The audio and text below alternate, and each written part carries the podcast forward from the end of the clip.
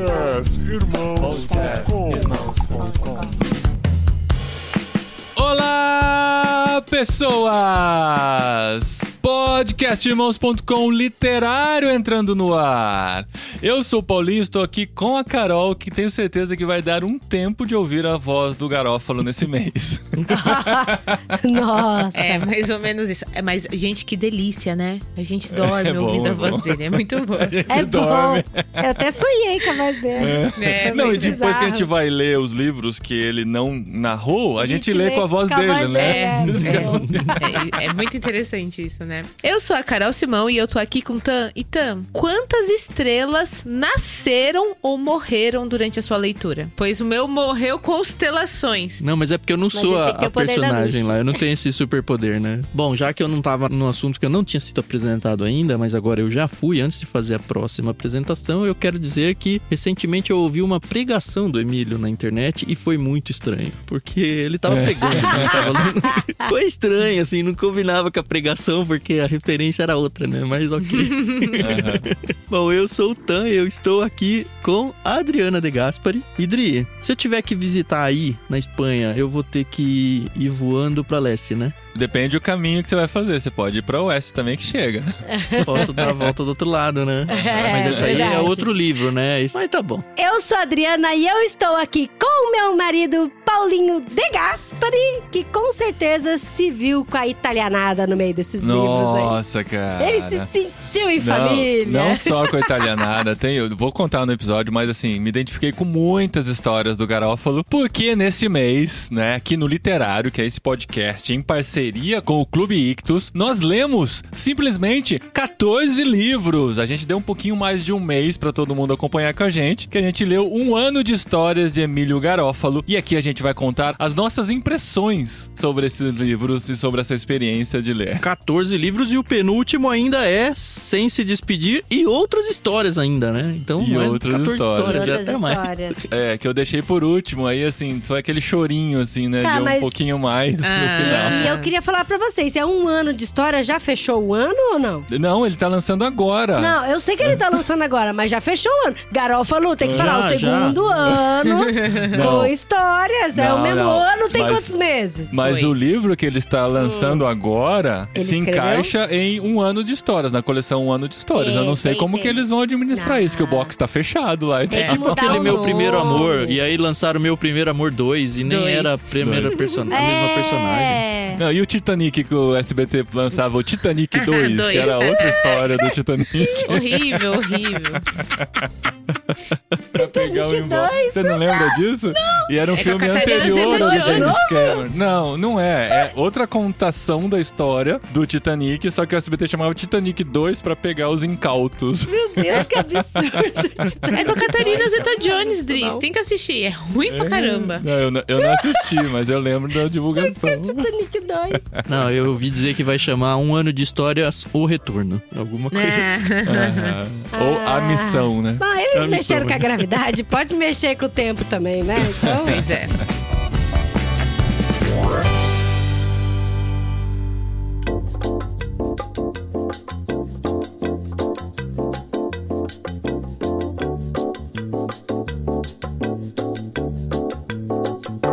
Mas vamos lá, gente. Lemos nesse mês essa coleção de aventuras, um desafio grande que a gente pegou. Eu não sabia exatamente o tamanho, porque até então eu- eu tinha lido três, né, dos 14 livros, e eu imaginei que todos seriam na mesma pegada, e realmente foram, né? Alguns um pouquinho maiores, outros um pouquinho menores, mas foi um ritmo tranquilo de ler, principalmente porque a maioria deles está disponível em áudio no aplicativo do Pilgrim. E mesmo pra ler, um dia da conta, Paulinho. Cada É. livro, um dia Sim, da sim. conta bem tranquilo. Sim, sim. No, no final eu percebi isso, né? No começo foi mais do que um dia pra cada um, mas no final foram uns quatro no mesmo dia. É. Bem assim mesmo. É, tem que ser com emoção, né? Tem que ser sempre com emoção. Eu terminei de ler, sem nem se despedir de outras histórias, um pouquinho antes da gravação, como tem que ser pra gravar o literário, tinindo depois de ler essas histórias. Mas, gente, eu gostei tanto de algumas histórias que eu quis demorar um pouquinho mais lá. Eu sei que a gente podia ler, né? Dois livros num dia só, mas eu quis, assim, pelo menos ter um dia pra cada livro, pra poder curtir assistir, gostar e ficar pensando, sabe assim? Ficar pensando Aham. na história, ter aquele Uhum. gostinho. É. Mas realmente hoje, o último dia, a gente acabou lendo um pouquinho mais. Deu, deu uma aceleradinha É, aí. então, agora eu tô confundindo as histórias já de hoje. O legal é que o próprio Emílio Garófalo, ele fala que não tem uma ordem, ele dá uma sugestão. E o legal de você seguir a ordem que ele sugere é que você pega alguns easter eggs, né? Que vão aparecendo Sim. nas histórias seguintes. Então você não fica perdidão, né? Eu não li na ordem, eu fui lendo de acordo que as coisas pulavam na minha frente e falava, vai nesse agora, vai naquele agora. E eu percebi que algumas referências eu perdi, porque o primeiro livro que eu li foi o do Natal. Foi, pode ser que eu morra Ah. hoje. Pode ser que, eu- que, foi, que é o último, Que é né? o último. Que vão ter um monte de referências aos livros anteriores que eu não peguei. E depois a Adri falou: Ah, você não viu que tal, tal pessoa Sim, aparece sim. lá no último livro? Eu não peguei. É. E aí eu já posso dizer de uma das coisas que eu achei incrível do trabalho do Garófalo foi realmente fazer. São pequenas referências, mas elas estão lá e as pessoas atentas vão pegar. E ao mesmo tempo não vai fazer falta para as pessoas não que não atentas. pegarem. né? Mas quando você pega é tão gostoso, você fica. Ah lá! Ah lá, igual, igual o Sim, DiCaprio, né? O de café. Ah lá!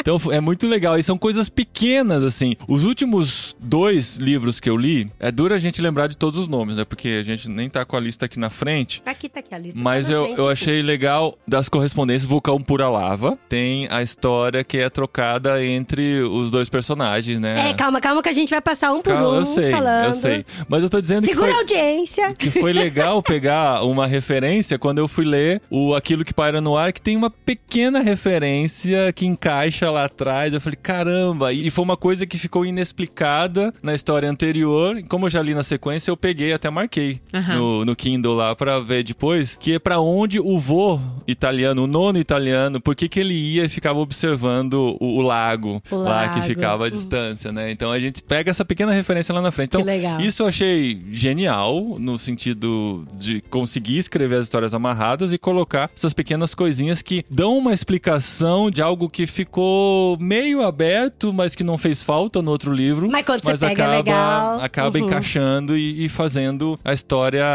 mais completa ainda e mais interessante, né? O que eu acho gostoso é que, assim, a gente se identifica com muitas coisas que o Garófalo escreve que a gente gosta muito, né? Muito estilo musical, de filmes, de bandas, de viagens e lugares. E é Futebol. tão legal que quando ele fala, assim, de alguns lugares, você fala, ah, que da hora, Piazza Navona, a É. gente conhece e tal. Por isso que eu falei que eu me identifiquei muito. E quando eu- a gente gravou com o Garófalo, né? Vocês gravaram com o Garófalo, a gente gravou com o Garófalo, e agora a gente faz um programa sobre a obra dele sem ele aqui.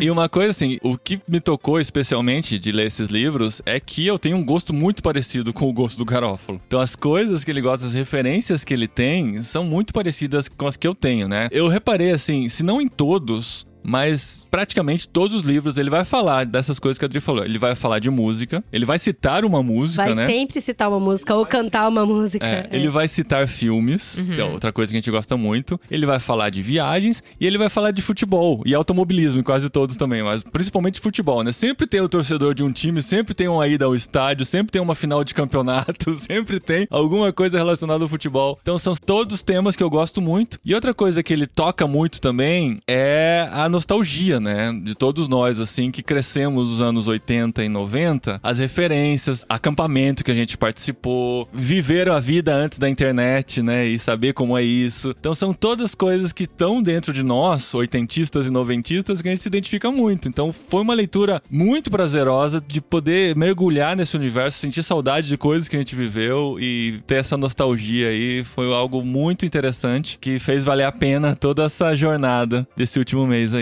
Eu vou logo dizer que eu deixei dois livros pro final. Eu não li na ordem, porque quando eu conheci essas histórias foi naquela época que ele tava lançando. Então não tinha realmente todos os livros. Mas o penúltimo que eu li foi o Soblenato Xisto. E esse livro acabou comigo. Acabou. É eu demais, li, né? E aí eu chamei o Thiago. Eu falei, Thiago do céu, pelo amor de Deus, eu preciso me recuperar. Porque não dá. Não dá. Não dá. Assim, mexeu muito com o meu emocional. Mexeu demais com as minhas memórias.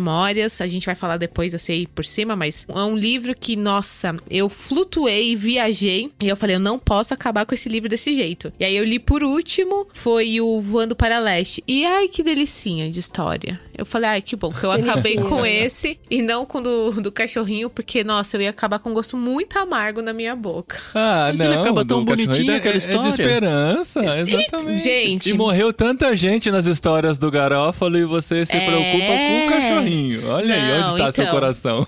Não é, então, é que não é o, o cachorro. É que vai mu- dar spoiler, não é, o cachorrinho. Exatamente. É. Mas é muito mais profundo, porque É, a família, verdade. né? É, a família tem um é. negócio lá. E aí eu falei, caraca, meu, e aí? Nossa, eu tava É assim, muito louco, em é. lágrimas, entendeu? Foi, foi muito louco. e eu tive um cocker, o Joey, que ele, ele teve que ser sacrificado alguns anos atrás e, gente, doeu demais. Doeu muito, muito, muito, Hum. muito, muito. Mas tá tudo bem agora. Eu li quase tudo na ordem. A gente tinha mandado no Ictus já dois livros deles, o Vulcão Pura Lava, Isso, e as E coisas o- que pairam, aquilo que paira no ar. é aquilo que paira no ar. Eu já tinha lido no Kindle aquele da viagem, que é lá, onde, o coração, faz a curva, curva. que eu achei muito legal. De novo, é o que o Paulinho falou, né? Ele pega muita referência do, do aqui e agora pra gente. Ele me levou muito pro meu relacionamento com o meu pai e acho que vai fazer isso, se não na viagem você com seu pai que tá lendo, ele vai te trazer muitos sentimentos de coisas que vocês viveram. A série toda, né, ela é muito relacionamento assim, família, esse tipo de coisa. Coisa que eu não sou lá muito bom, tá? Então talvez eu não tenha pegado tanto quanto deveria por falha de caráter pessoal. Eu não tinha lido o Vulcão Pura Lava ainda. É, é porque quando eu peguei ele, eu tava naquela fase de. Sabe que você tá cansado de ler? Qualquer coisa. E aí não foi. E aí ficou de lado. E aí dessa vez, obviamente, eu li e achei bem interessante. Mas o que eu já tinha lido era o das capivaras. Inclusive, bem na época que soltou aquelas notícias do cara que criava capivara, tudo foi. A filó. É, caiu meio que sem querer a história da capivara. Eu achei bem interessante, mas como eu li primeiro, eu tive a sensação no final de que, cara, essa história tinha muita referência que eu não tinha nada. Então eu perdi todas as referências da história. Ah, tá. Não sei se, por exemplo, um, um dos lugares que era possível ir era Franken City. Eu fiquei com essa impressão que sim, mas não sei se isso é Sim. verdade ou não. Ou aquela vila italiana que a Adri falou na entrada. ó. Eu não lembrava exatamente quais eram os locais e épocas que tinham os portais e tal. Mas eu tive a impressão de que eu perdi muito dessa história e deveria ter lido ela de novo, coisa que eu não fiz. Mas ok. No geral, eu gostei das histórias. Tem umas muito boas, mas na média, eu gostei. Não foi sensacional, uma leitura sensacional, mas foi muito mais positiva do que negativa, com certeza. Vamos explicar pra quem está aqui e ainda não sabe direito o que, que é essa coleção, né? A Adri até acho que contou isso, né? Quando a gente gravou com o Garófalo, na pandemia, você tava procurando coisa pra ler, achou o, O peso das das coisas. Coisas. e você se encantou muito. Falou, nossa, é um livro gostoso de ler e tal. Lê aí também e você Aham. vai gostar. É, foi esse mesmo sentimento do Tan, sabe? Quando você não tá conseguindo ler nada, nada. E foi logo depois do podcast que a gente gravou sobre leitura e pandemia. Falei, ah, quer saber? Eu vou procurar alguma coisa no Kindle, alguma coisa que seja pequena, pouquíssimas páginas e que seja uma historinha gostosa. E assim, não sei porquê, me sugeriu o Kindle, sabe? Assim, ah, coisa que você pode gostar de ler e tá no Unlimited. Aí baixei, li e eu falei pro Paulinho, né, amor? Falou pra ler e tal, e nessa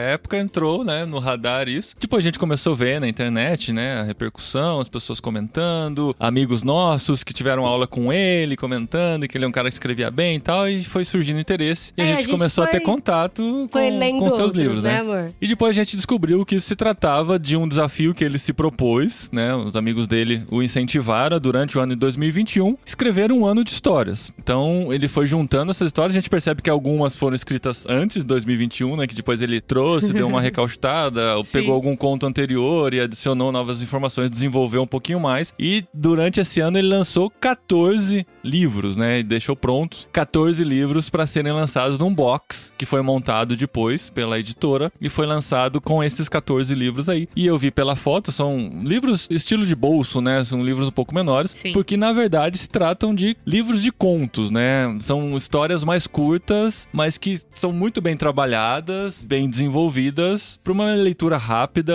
e uma leitura confortável. Só pra você ver o tamanho do livro, ó. Ele é bem pequenininho mesmo. Ele é menor do que o tamanho da minha mão, de É. comprimento, assim. E ele tem, sei lá, 100 páginas, quando muito, com letra grande, sabe? Então, assim, é livrinho de bolso. É muito bom, porque é uma história que, assim, o objeto, o livro, ele é muito confortável de segurar, de ler. Tem umas ilustrações bonitinhas e tal. Ah, tem ilustração. E a Tem, letra- que não tem no Kindle, né? É, Todos têm Kindle não. ilustrações? Eu acredito Ah, que eles seja. têm A gente- umas gracinhas assim, começo de capítulo Ah. é colorido, sabe? Umas coisas assim, Aham. graficamente ele é bem bonitinho. A letra é grande, o que é bom pra nós que estamos ficando cego, né, Paulinho? É, E, é, eu li no Kindle, né? Então dá pra aumentar a fonte. e o principal, que é o que a Adri falou, ele é um livro, a coleção toda, né? Pra aquele momento que você tá cansado mentalmente, ele é ótimo. Porque de verdade, você lê ele em menos de uma hora. Nossa, tranquilamente, assim. Alguns fácil. livros, 30 minutos, tranquilo. assim. Sim. Então é aquele negócio, sabe? Em vez de eu ficar vendo um vídeo na- no YouTube de alguma coisa, deixa eu ler. E é uma historinha que te afaga, sabe? É uma história que te faz viajar muito rápido. Você entra muito rápido no ambiente da história. Muito por essa questão de. Tá falando do nosso Brasil, do nosso contexto. Nossa, eu tô falando a gente com pelo menos 30 anos, sabe? Eu acho que talvez a geração internet aí não se entre na história tão rápido. Ou pelo menos vai imaginar que é a história dos meus pais, vai, no máximo. Aham. Mas é muito gostoso de ler assim. E aí você termina, sempre tem uma lição muito boa. É, o fato dele ser cristão, né? Ser um pastor é bom porque a gente não precisa se preocupar nem um pouco com, tá, isso daqui vai agredir de alguma forma meus princípios cristãos? Não, de forma nenhuma. E tirando um ou outro livro, eu gostei muito o fato dele não ser proselitista no sentido de, ah, eu tenho que apresentar a fé, eu tenho que convencer as pessoas a crer em Cristo, sabe?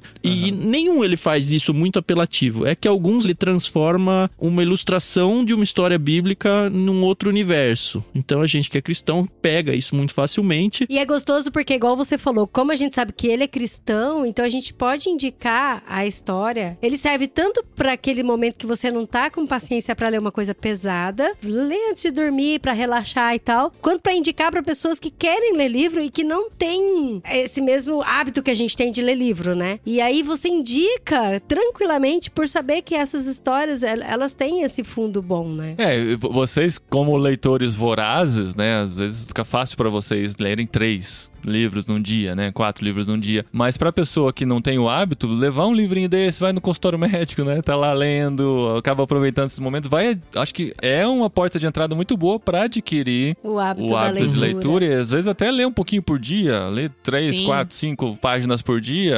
É uma leitura gostosa que vai entrando Até, no coração. até com as crianças, assim, eu sei que tem livro que não é pra ler com criança, mas, por exemplo, um dos livros aqui, o Sobrenato Xisto, ele tem no Pilgrim, né? E aí, antes de dormir, por umas quatro, cinco noites seguidas das crianças aqui, a gente colocava os capítulos pra eles ouvirem a história. E aí, isso foi tão gostoso, sabe? Porque geraram questionamentos. Com a própria voz do Geraram Emílio, né? reflexões. Sim. Com a própria voz do Emílio. Foi muito legal, sabe? Na entrevista que a gente fez com o Emílio, quem quiser tem lá no Ictus Podcast, ele fala sobre essa série de livros que ele lançou. E uma coisa que a Adri falou que é interessante, a Adri leu, por exemplo, com os meninos, mas não são todas as histórias, né, que são para as crianças. Sim. E aí é uma coisa que o próprio pastor Emílio ele fala: não é livro infantil.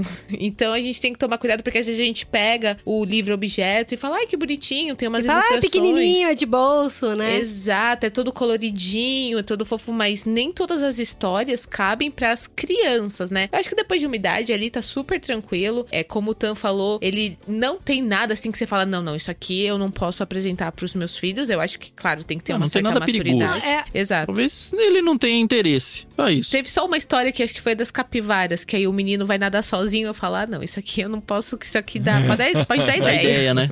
Dá ideia. Exato. A hora de parar de chorar também. Essa É. hora de parar de chorar não dá, de jeito nenhum pra criança. É, tem isso É também. que dá, Adri. Ah, um pré-adolescente é um bom. Dá. É, Mas assim, eu acho é. que vale a pena a gente falar uma coisa aqui que não falou ainda, né? A gente que leu os livros, o Paulinho até brincou antes da gente começar a gravar, que não, essa apresentação eu já li 14 vezes. Né? Porque todo livro começa com essa apresentação. Mesma Eu tentava ver se tinha alguma diferença de outra. É, então. Mas é óbvio, porque cada livro é um livro sozinho, então ele Sim. precisa disso. E eu acho que a gente podia passar as bases dessa apresentação. Eu gostei muito porque Assim, o pastor Emílio, ele é um cara, como a gente já falou, que gosta muito do universo livros, não só livros, mas principalmente o universo histórias. Ele não é aquele Ficção cara é bom que para cristão, né? Isso, ficção, é, isso. então, ele abre a apresentação dele mencionando um artigo dele chamado Ler Ficção é Bom para Pastor, por exemplo, indicando as pessoas. Conversando com ele, eu não lembro se foi no nosso ou no podcast de vocês, ou nos dois até, ele tem um relato de que fala, ah, as pessoas descobrem que eu estou escrevendo um livro, eu mostro livro, a pessoa fala, ah, que legal, mas quando que o senhor vai lançar um livro cristão mesmo, sabe? E é um- algo que claramente incomoda ele. E, na verdade, incomoda nós do Ictus, né? O Ictus existe por causa disso, quase, né? Na ideia de que, ó, cristão não tem que ficar só lendo o Tim Keller, sabe? Livros, vamos falar sobre a fé, vamos falar sobre oração. A gente tem que ler histórias e, enfim, chover no molhado tudo que a gente já fez aqui nesse literário. E aí, o que, que o Emílio fez? Ele falou, cara, eu vou treinar os cristãos nessa ideia de que vocês precisam dar atenção para histórias. Histórias não são coisas para criancinhas. Histórias é para adulto, história é para cristão, história é para pastor. E aí ele se fez um desafio, não só o desafio de escrever, eu acredito que deva ter sido 12 histórias, né? Acabou saindo 14, uma por mês, mas não só isso, mas principalmente a ideia dele migrar entre estilos literários. Exato, E isso tem muito sim. claramente. Então ele tem uma, um livro que é uma carta, tipo, duas pessoas Ah, se isso é muito correspondendo. legal. Então o livro todo é uma carta, a trocação de carta entre É os uma troca de personagens. cartas, Aí, né? ó, tá ensinando a ler cartas do diabo seu aprendiz, né?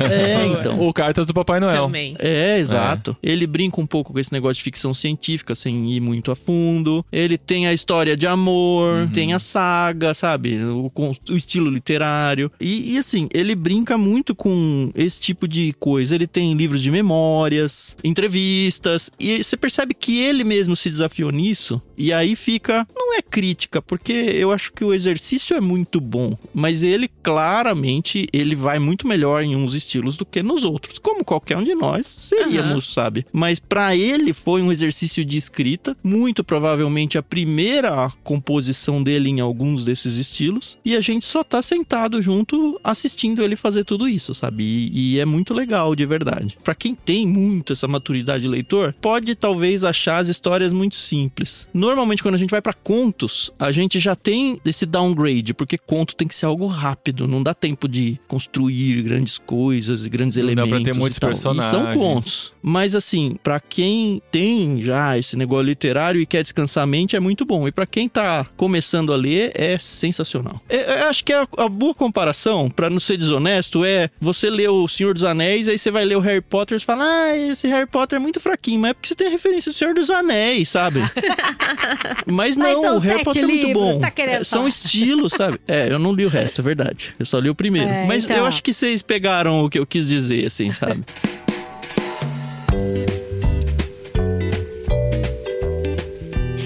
acho legal aqui falar pra todo mundo sobre os 14 livros, o título e ó, eu não sei se vocês se arriscariam a falar qual é o estilo literário do livro. Eita. Eu não sei se eu tenho bagagem e conteúdo pra classificar o estilo literário, mas eu acho que vale a pena a gente falar um resuminho e o título do livro, né? Muitos deles, ele na, na introdução, ele explica, né, qual que é o estilo que ele está se aventurando, né? Sim. Mas talvez a gente não lembre de todos. Porque é engraçado, enquanto a gente tá lendo, a gente fala, eu não vou esquecer disso aqui, né? Mas agora que você tenta voltar nos 14, você fala, nossa, tem que lembrar do que, que é o livro, as nuances de cada um dele. Mas a gente vai dar uma passadinha por cima e tentar comentar alguma coisinha de cada um, porque, né, tem que ter valido a gente ter lido os 14 Os pra 14. poder comentar Não, sobre os 14. inclusive, O certo seria a gente abrir os 14 livros aqui na mesa. É. Mas igual a gente falou, né? Alguns a gente audioleu pelo Pilgrim e outros a gente leu pelo Kindle. Então não tem como abrir os 14 Tem, né? impossível. E pra ir, não dá pra folhear, né? A limitação que a gente tem dos meios digitais. Já que você mencionou aí o áudio ler de novo, e já que eu tô numa vibe de que, nossa, tanque chatão, hein? Eu vou, eu vou surfar um pouquinho mais. Já- já- já onda embarca. Depois eu volto a ser bonzinho, né? É.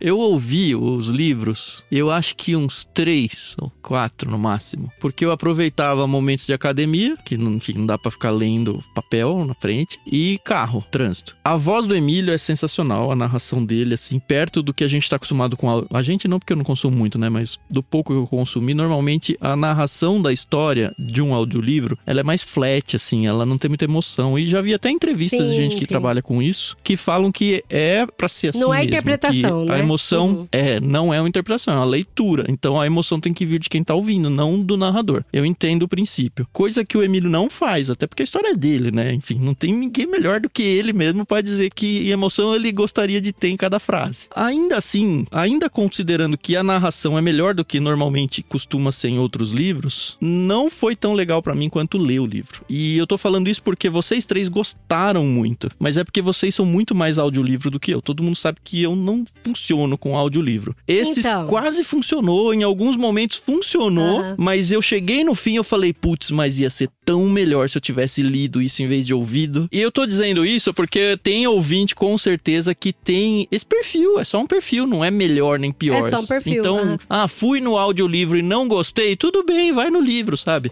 Então, eu também sou enjoada e chata com áudio, assim que nem você. Mas, por exemplo, eu gosto de ou audioler com um livro na mão, que foi o que eu fiz com a trilogia cósmica, ou eu paro tudo. Não vou pra academia, não vou fazer caminhada, não vou fazer nada. Eu sei. Parece ridículo, né? Mas você vai parar tudo pra ouvir? Por que, que não para tudo pra ler? Não é? Mas igual, por exemplo, o Voando para o Leste, eu ouvi e eu ouvi alguns trechos junto com os meus filhos, pra ver se eles pegassem um pouco assim também da ideia. E o Sobrenato Xisto ouvi inteirinho duas vezes. Eu ouvi sozinha e depois com as crianças. E assim, a gente parava tudo. A gente apagou todas as luzes do quarto, ligou uma luzinha assim no meio, que é um vaporizadorzinho, pra vaporizar o ambiente, também tem luz. Coloquei a história e a gente tava concentrado na história. E aí, cara, mergulhamos na história. Foi igual o filme mesmo, só que sem imagem, a imagem era construída na nossa mente. Aí funcionou, entendeu? Mas realmente, se eu estiver ouvindo a história fazendo outra coisa, eu perco muito. Muito Não, mesmo. gente, ó, a experiência é muito pessoal. Cada um vai ter de um jeito. Mas assim, se eu que produzo podcast e ouço muitos podcasts for contra ouvir alguma coisa,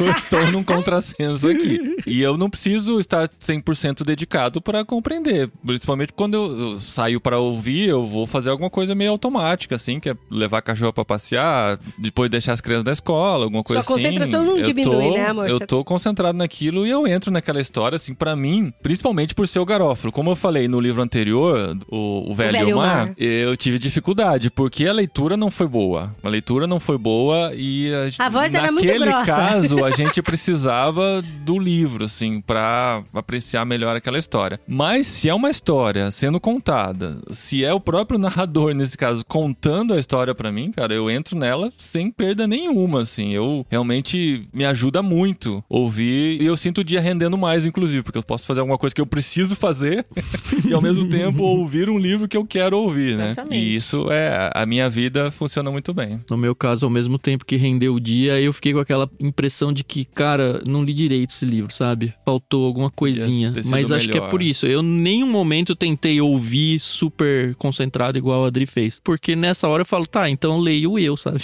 Mas é, Sim, é muito exato. perfil, não tem Por jeito. quê, né? Ô, Tan, na sua infância, seus pais não liam pra você, não? Não, É, então acho que é pode isso. ser. pai. Não, é sério, não, porque... pode ser mesmo. O mais perto eram aqueles disquinhos coloridos da Disney que, Que vai tocando a, história. musiquinha e você vai virando a Isso. página. É. Eu lembro que a minha mãe fazia muito isso comigo e com as minhas irmãs. A gente não era sempre, tá? Mas ela deitava na cama com a gente e a gente tinha um livrinho chamado Chaves para Crianças. E tinha umas historinhas curtinhas com uma moral no final. E aí eu acho que por causa disso eu assimilo melhor. É, mas pode ser treino mesmo. É, isso aí. E a a questão do Emílio Garófalo, dele colocar é, entonação, eu acho, é claro, minha opinião, né?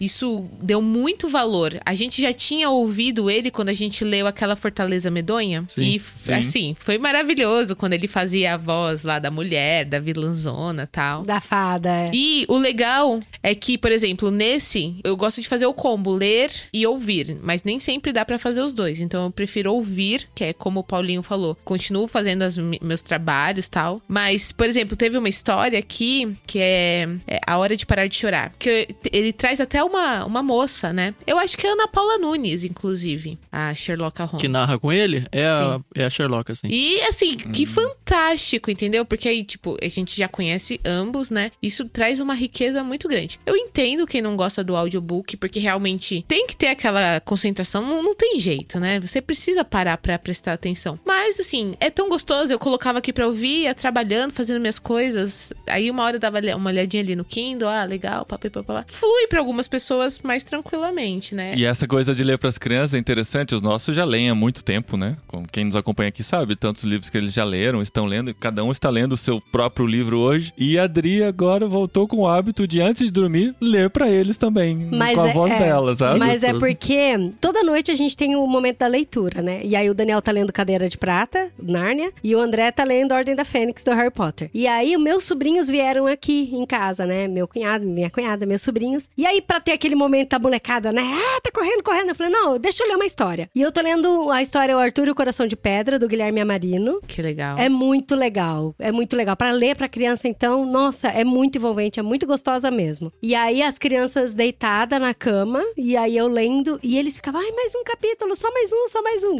aí quando os meus sobrinhos foram embora, eu falei, ó, tem o Kindle da mamãe e o Kindle do papai, agora vocês podem terminar de ler vocês. Ah, não, mas eles querem que a mamãe leia.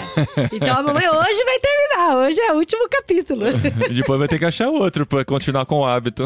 Sabe aquele filme com Robbie Williams, Uma Babá Quase Perfeita? Sim. E isso é uma coisa que me marcou muito, porque ele, enquanto pai lá das três crianças, as crianças amavam que ele contasse histórias porque ele fazia uma voz pra cada personagem. E quando era só a mãe, a mãe só lia, né? Então isso é muito legal, porque já vai mexendo com o imaginário, né, da criança. Quando, é o que eu tô falando, eu terminei de ler o, o livro do cachorrinho, sobre Lenato Xisto, eu tava em lágrimas. E eu falei, gente, isso aqui é uma ficção. Mas como mexe com a Sim. gente e, e como mexe com as nossas lembranças e sentimentos. Isso é uma delícia. Se isso não é a prova de que ler é bom, eu não sei o que é. Então vamos lá, vamos comentar livro por livro, rapidamente, pro programa não ficar gigantesco, na ordem que o Emílio sugere nas introduções de cada livro dele. E ele começa pelo Então Se Verão, e eu já, sempre que eu li esse título, eu lembrava da música Então Se Verá. Então Se Verá. Vocês Então conhecem se ela, né? verá. Vocês cresceram na, na Não igreja conheço. também, né? O filho do. Sim. Vindo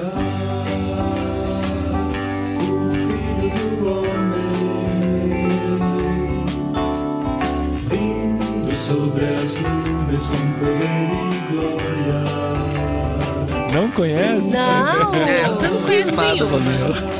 Vindo sobre a. Não, mas, Mas é, é música de igreja, música de acampamento. A gente cantava muito, né? Na, nos anos 80 e 90 na igreja Ele evangélica. fala, inclusive. Não, no livro. exatamente. Não, ele deve Chega um falar que várias ele toca. músicas que ele falava na história, eu não sabia qual era. É isso, eu só. Ai, Igual os poemas no Senhor dos Anéis. Que dó! Não, mas é diferente, gente. Eu não fui o Capitão América, não peguei a referência, ué. Fazer o quê? Esse é um livro que ele chama de romance de formação. Ó, lembra a ideia, sim? Romance de formação, que vai contar uma fase da vida, principalmente da adolescência e, e juventude, de um personagem, né? Que vai passar esse verão experimentando algumas coisas, né? Ele vai viajar pra São Paulo, pra ir pro show do Guns N' Roses, pra assistir as finais do São Paulo, do Campeonato Paulista, acho que contra o Palmeiras, e a final do Mundial, com o técnico Tele Santana, assistir pela TV e tal. E assim, mesmo sendo Santista, eu lembro muito dessa época, né? Então eu me identifiquei muito, eu lembro de tudo que Show do acontecia. Guns N' Roses. É. E depois ele volta, né, pra casa pra participar do acampamento da igreja. Então, metade da história é ele em São Paulo, outra metade ele no acampamento da igreja, né, conhecendo, vivendo aquilo que a gente viveu na nossa adolescência, inclusive na nossa época de adolescência, né, eu e o Tan. Então foi muito legal até que, né, tem algumas coisas tristes que acontecem na história que Acontece alguma coisa muito tensa ali. Claro que a história não pode ser, né, só alegrias. Tem uma coisa triste que acontece e traz E algumas é muito reflexões. chocante, pega a gente de carça curta, como diz a Alguém minha pesquisou, avó, alguém. Porque quem escreve histórias e coloca a história dentro de um momento da história, né? Eu sempre fico pensando, o, o que será que aconteceu de verdade, né? Porque a final do São Paulo aconteceu, o show O do show Guns N' Roses é. aconteceu naquele ano. Ele deve ter pesquisado sobre isso, mas e aquilo que aconteceu no acampamento, que virou capa de, de jornais, né? Será que aconteceu de fato? Eu não sei. Eu não... Olha, eu só sei que quando eu tava lendo e eu vi que o menino foi pro acampamento, eu pensei, vai dar ruim. Porque acampamento sempre dá ruim. Gente, sempre, sempre. Sempre tem gente que quebra a perna, Sei, quebra mano. o braço, que se machuca, que sabe? Eu já quebrei Sempre tem o alguma coisa em acampamento. acampamento. Ah, em acampamento, tá vendo? Mas a, a gente fez essa leitura no Discord, né? E que legal, o Emílio Garófalo estava lá com a gente, né? Ah, E verdade. ó, olha só, nesse Então Se Verão, teve um cara aqui, Tan, ele disse assim: Emílio, quanto dessa história é baseado em fatos reais? Estou pensando na espinha dorsal mesmo. Tipo, você viveu ou esteve perto de um caso trágico desses? E aí eu menciono um texto que eu também conto uma história de acampamento, que foi muito trágico. Enfim, quem quiser saber também vai lá pro Discord que tem lá acreditado na conversa sobre o Então Se Verão. E ele respondeu. Ele falou: Olha, cara, tem muito da experiência pessoal em acampamentos. Coisas como a camaradagem, o medo de falar com as meninas. Esse texto foi bem legal, né? Essa coisa aí, essa, essa entrada pra adolescência, né? E tem muito de minha experiência também em ir ao show do Guns e ao Morumbi. Mas os detalhes e, em particular, a tragédia são inventados. Oh. que eu achei sensacional, Ah, porque que é muito legal, que Me encaixa convenceu. demais. muito me verossímil. convenceu. É, exato. Embora a gente sempre ouvisse histórias de tragédias em cachoeiras e coisas assim, não tenho notícias de nada daquele jeito da história. Então ele mesmo respondeu É. pra nós. ó. É muito doido quando ele fala da sensação dos meninos terem que convidar as meninas pro baile. Nossa. Do acampamento. E era isso. muito isso, cara. Nossa, cara. Putz, grila. Era ruim pros meninos, mas era ruim pras meninas. Era porque a gente via as nossas amigas mais meninas. bonitas, as nossas amigas mais nananã serem convidadas e a gente ficando lá, Aham. entendeu? Era horrível, é horrível. Pior que, tipo, no meu caso, eu acampava com o Fernando, né? A gente era só amigo na época. Pra quem não sabe, o Fernando e eu frequentamos a, a mesma igreja desde que a gente tinha um ano de idade. Só que não podia convidar da mesma igreja. Não que ele fosse me convidar na época que a gente tava. no- eu estava, né, na friend zone, mas era muito humilhante a gente ter que esperar. A gente foi uma vez em um e, tipo, uma amiga minha ficou com dó de mim, aí pediu pra um rapaz muito mais velho do que eu pra me chamar. Ai, gente, por favor, a- a- olha, quem faz esses acampamentos, parem com isso. Isso é, é muito chato. E o Fernando tá comentando aqui que tem traumas profundos desses rolês de acampamento. A menina que eu convidei aceitou, mas disse que se o menino que ela gostasse pedisse, ela aceitaria. Gente, meu irmão convidou duas ao mesmo tempo, com medo delas recusarem. E as duas aceitaram. Depois ele teve que chamar um amigo Meu Deus. pra ir em cima da hora. E ele falou: Até agora eu não sei com qual das duas que eu vou. Chegando na hora eu vou resolver. E aí ele chamou o amigo e falou: Não, então você vai com essa e vai com a outra.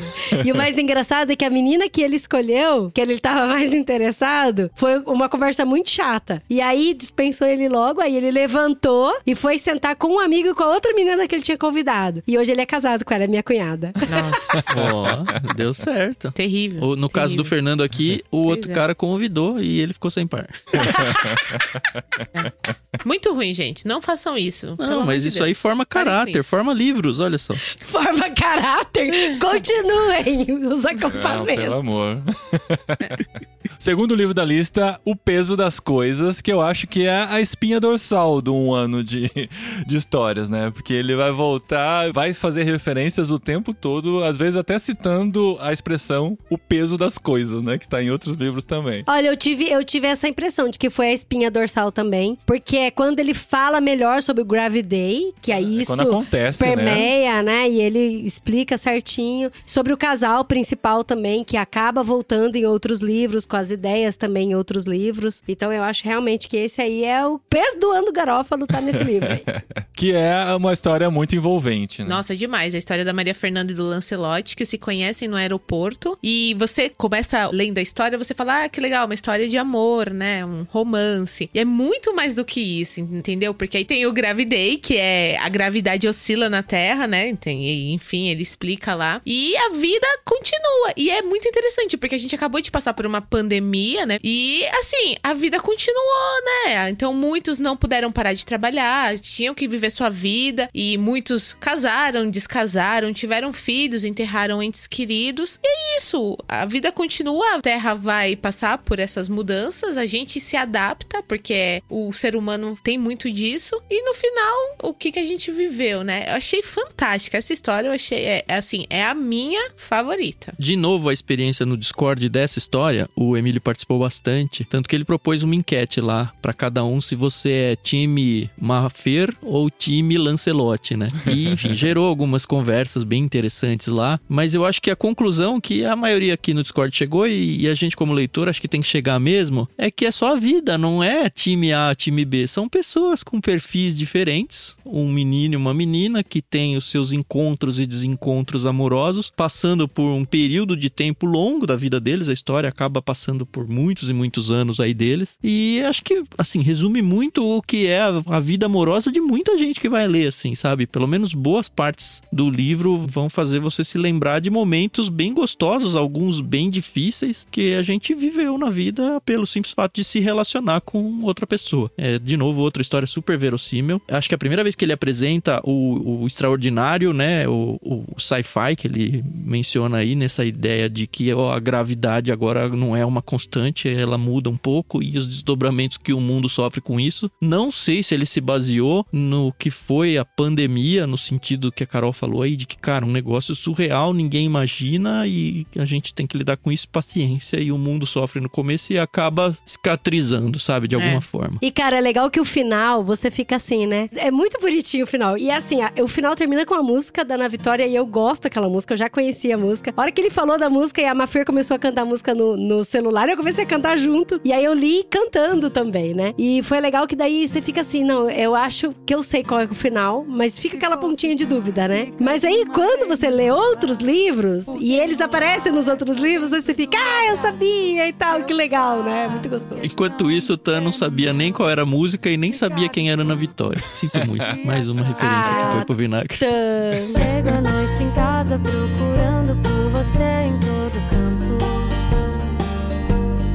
que é que tu fez pra deixar rastro nos meus móveis e teu cheiro quando canto? Aquela canção que a gente ouviu na cama grudados. É aquele refrão que nos pôs pra dormir embaraçados. Terceiro livro da sequência aqui, Enquanto Houver Batalhas, que aí é um livro de entrevistas, né? Como uma reportagem que está sendo escrita conversando com uma mãe lá do Nordeste do Brasil. da Paraíba. Então, esse livro é aquele momento que a gente fala assim pro Emílio que a gente entende o esforço com toda a pesquisa, o regionalismo dele ir atrás e criar uma história para que faça esse paralelo realmente com a Bíblia, mas não não ficou legal. Esse realmente não deu, não ficou legal. Eu não gostei. mas é, é a opinião. mas eu tô- É opinião particular. Você tá falando a gente? Não, É a muita gente, eu e o gente. Dan. É. É, eu também não curti muito. Assim, é a história do Davi, tá? Pra quem não se ligou. Você tem que conhecer muito a história da Bíblia. Eu ouso afirmar que a maioria dos cristãos não vai pegar muitas referências porque não conhece a Bíblia, infelizmente. Porque eles sabem quem é o Davi. Quem é o Davi? É o cara que matou Golias. Agora, se você for pra história realmente do reis, assim, de, da briga com Absalão e os filhos e os líderes Dos do exército heróis, dele, né? o Abner e Saul, o... né? Isso. Saul As e os pessoas não sabem. Os grandes guerreiros das trupes que o Davi teve ao longo da vida, a maioria dos cristãos não conhece essas histórias. E por não conhecer essas histórias, vai ler essa história aqui totalmente descasada do que é a Bíblia. Só que a ideia do Emílio, como a Adri falou bem, é fazer uma, sei lá, uma alegoria da história bíblica num contexto brasileiro nordestino. Eu também achei essa história mais fraquinha dentro do outro e eu, pelo menos, não peguei nenhuma referência dela em relação ao todo da história. É, como você falou, né? As pessoas não, não conhecem muito bem a história bíblica. E se você perde a referência da história bíblica, vira uma história sangrenta só, né? Não, ele mata, mas ele só mata gente do mal. Deixa ele matar. Aí eu fiquei, não, sabe? Mas dá um incômodo de criticar também, né, Dri? Porque a gente percebe o estu- que você falou, o estudo e o esforço que ele teve pra construir essa história. Exato. E isso é muito louvável. É assim, é ele se experimentando como autor, como a gente falou lá atrás, sabe? Umas funcionam melhor que outras, paciência. Muito bem. Quarto livro da sequência aqui, Lá Onde o Coração Faz a Curva. Agora a gente entra nos, nos top, top 3 pra mim. Esse é o da Road Trip, né? Esse é Road Trip na Rio Santos. O legal dessa Road Trip é que, assim, é um encontro de pai e filho, mas você vê o desconforto que, que eles estavam. Não era algo que fluiu tão bem assim, né? Então isso que Não. traz uma humanidade ainda maior. Os dois adultos, né? É bom mencionar É, isso. Isso. Eles vão fazer uma viagem, né? Uma viagem que a família queria há muito tempo. Desde que a mãe estava viva, eles planejavam algo nesse sentido. E seria o momento deles fazerem essa viagem com o pai. Os dois filhos com o pai, né? E a viagem vai acontecer e só um dos filhos vai junto. Só o André, né? O Daniele. Vai ficando. O pai só descobre isso no aeroporto, na hora da viagem e tal. Quando eles vão começar essa road trip. E o, o que eu falei que é legal esse desconforto, porque não é assim, nossa, uma viagem que foi fluindo tão bem, eles foram abrindo o coração tal. O coração foi sendo aberto, mas com, com pé de cabra, né? Foi difícil aquilo, foi. Com muitas Nossa. ressalvas. Sabe que me lembrou essa história? E nem pelo enredo, tá? Mas por essa sensação meio dura, assim, do relacionamento entre eles. Me lembrou aquele trecho do Gilead, onde o filho vai com o pai em busca do túmulo do avô. Você leu, né, Carol? Sim. Mas não tem essa dureza, assim, você fala, cara, assim, é um relacionamento que ele cicatrizou mal, sabe? É, não é que desgastou, né? Não, não avançou, né? Não aflorou, né? Não é aquela coisa, né, de intimidade. É meu pai, então eu posso confiar nele cegamente, no sentido de que eu posso abrir meu coração, né? Rolou ali um- uma. É uma barreira mesmo, né? Por causa de geração, enfim. Mas é, É uma história muito muito, linda, gente. Foi a primeira história que eu li do Emílio e, gente. Não, esse vale muito. E sabe o que, que eu achei muito gostosa nessa história? Igual o Paulinho falou, né? Eles não tinham um relacionamento gostoso, íntimo entre eles. E você percebe ao longo da história por que, que eles não tinham essa intimidade. E era tudo coisinha assim, sabe? Que podia ter resolvido na época. E quantas vezes, assim, dentro da nossa família que eu olho e falo assim, gente, por que, que a gente tem essas rusguinhas de coisa que a gente não resolve? E por que é só conversar? Inclusive, o André, ele fala pro pai, pai, por que, que você não se abriu pra gente, não contou pra gente sobre isso? E ele falou, eu achava que não era hora. Então aí você vê que a gente vai levando rusguinha nos nossos relacionamentos. Não é que eles tinham um relacionamento ruim, eles só não tinham intimidade. E a falta de intimidade foi por causa dessas rusguinhas que eles foram carregando, sabe? E aí, de novo, tem o elemento música, que é muito legal. Porque daí, quando ele começa falando das músicas de pirata, eu dei um grito, eu falei, ah, meu Deus! Porque a gente acabou de assistir todos os filmes do Piratas do Caribe, e aí eu comecei a fazer melodia Ah, na legal. cabeça. Não, não falei, só isso. "Cara, A gente que fez uma legal." viagem recente que eu coloquei Sea Chants. É verdade. Pra gente ouvir. É verdade. E eu falei, caramba, a gente acabou de fazer isso. Exatamente. A gente ia acabar de fazer uma Que viagem legal. ouvindo esse tipo de música também, então com as crianças. Então foi muito legal. A referência Rolou mais uma muito... identificação. Esse, esse, Esse, essa é, e o reflexão, final esse foi bem livro é muito bom, a né? reflexão muito boa. Gostei bastante. E a gente conhece os lugares, né, amor? Então fala, ai, foi esse e- lugar aqui que o, o Daniel passou mal e tal. A gente conhece bem os lugares. E aqui no chat do Discord, a Júlia trouxe uma frase que eu acho que é isso, viu? De verdade. É- é- seria legal poder perguntar isso pro Emílio um dia. Ela falou: Eu achei fortemente que esse livro foi inspirado em Gilead, até porque o Emílio já indicou esse livro. Quando a gente entrevistou ele, o Emílio que indicou, e depois a gente descobriu que foi o Emílio que fez o Gilead ser trazido para ser traduzido no Brasil. Olha, que verdade. legal. Então, realmente, Tá essa aí. história devia estar muito na mente dele quando ele compôs esse conto aqui. Que legal, Sim, que legal. sim, verdade. E olha só que bonitinho que o John escreveu também. Ele falou: Eu não tenho hábito de ler ficção, mas eu gostei da história e foi emocionante. Então, aquilo que eu falei, né? É ótimo pra gente indicar pra quem não tem o hábito de ler ficção. Porque você indica esse ano de história e aí a galera vai aprendendo a pegar gosto. E pelo que eu vi aqui, ele falou que essa foi a primeira que ele leu, então quer dizer que ele leu mais a uma. aí. Próximo livro, A Hora de Parar de Chorar. Que quando a gente entende o possível motivo do Gravity Day, né? Então, Sim. e aí de novo música, Tan. Quando ele começou a falar da música, aquela há de surgir Ah, uma essa eu conheço, no porque céu é velha, cada assisto vez velho. que eu sei sorrir. Essa história, claramente, o Emílio ouviu a música e falou: vou escrever essa história. E é isso, né? Gente, é, Não, é ele música. fala, ele fala, na introdução ele fala isso. Essa, a ideia dessa história nasceu um dia que eu estava ouvindo rádio. então foi. É, e é muito bonitinho. Mas assim, no É começo, boa essa eu- história, eu, muito boa. Essa história é muito. Essa tá no meu top 3 também. Porque você fica muito incomodado, porque a Lucy, ela fala, é que é a personagem principal, né? Ela fala assim: eu não escolhi ter isso, sabe? Eu nasci com isso. E que baita aí, responsabilidade, né? Nossa. E ela falou, não queria ter essa responsabilidade. Cara, e me dói tanto quando eu lia. E ela falava que ela era linchada, o pessoal xingava ela, tacava pedra, tacava as coisas nela por causa do que ela fazia. Fazia, sabe? E falava que ela tinha que parar de chorar e tal. Ah, esse é bom contar o que acontece, né? Porque quem tá ouvindo talvez esteja totalmente perdido na sua fala aí. Toda vez que ela sorria muito, uma estrela Não, aparecia toda no vez céu. que ela sorria, É. nascia uma estrela. E toda vez que ela chorava, uma estrela morria. Em algum lugar no universo. Aham. Ele até fala: Ah, eu sei que tem aquela questão da luz, que quando a estrela morre, você continua vendo ela um tempão, mas ó, não me explica porque isso tá acontecendo, mas tá acontecendo. Tá É muito bom. acontecendo. É muito bom. Só que aí quando a estrela morre, aí mexe com toda, fica um buraco naquele lugar lá, né? E às vezes perdia constelação quando ela chorava muito, É. né? uma galáxia inteira pode ir embora, né? É, quando ela chorava muito, né? E aí, às vezes, ela fala: Ai, o dia... Ai gente, o dia que o meu cachorro morreu. Que ela chegou e o que ela viu o cachorro pulando pela sacada, ela saiu correndo, sabe? E aí pronto, A galáxias foram embora, sonhou com sabe? isso algumas vezes, inclusive aqui em casa. Sim, sim. Eu falo, meu Deus, a Fiona ainda vai pular esse negócio.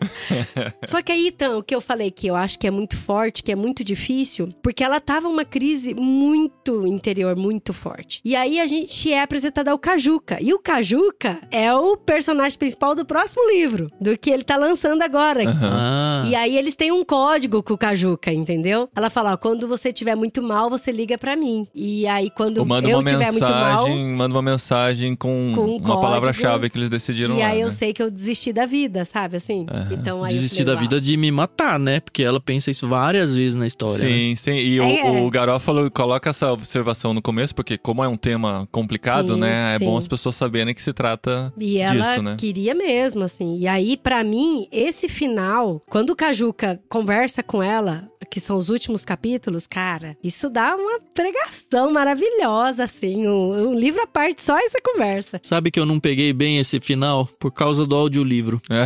Eu perdi muito do que que tava acontecendo porque eu tava no audiolivro. Eu preciso ler esse final de novo. Ele não me marcou tanto quanto a primeira parte da história. Olha só. Esse final é muito bom. E eu lembro que a gente nasce com algumas responsabilidades que a gente não pediu também, né? Não, isso aqui pra um cristão e assim, pra qualquer pessoa, né? Tem muitas pontes com a nossa vida real e com os desafios que aparecem na vida e com as angústias que a gente vive, com as responsabilidades que muitas vezes a gente assume sem querer ou elas simplesmente caem sobre os nossos ombros e a gente não tem nada a fazer a respeito, além de simplesmente abraçar a responsabilidade e paciência, sabe? Tem muita coisa, muita coisa por trás dessa história que pode mexer muito com os brios das pessoas e muito boa de novo. É, fora o fato dela também não ter o amor correspondido, né? Então ela se sentia muito sozinha, né? E várias vezes ela tenta, né, chegar no, no crush dela e ele fala, eu gosto de você. Uma coisa que eu gostei muito desse livro é que, assim, o Emílio, ele traz nove dores que são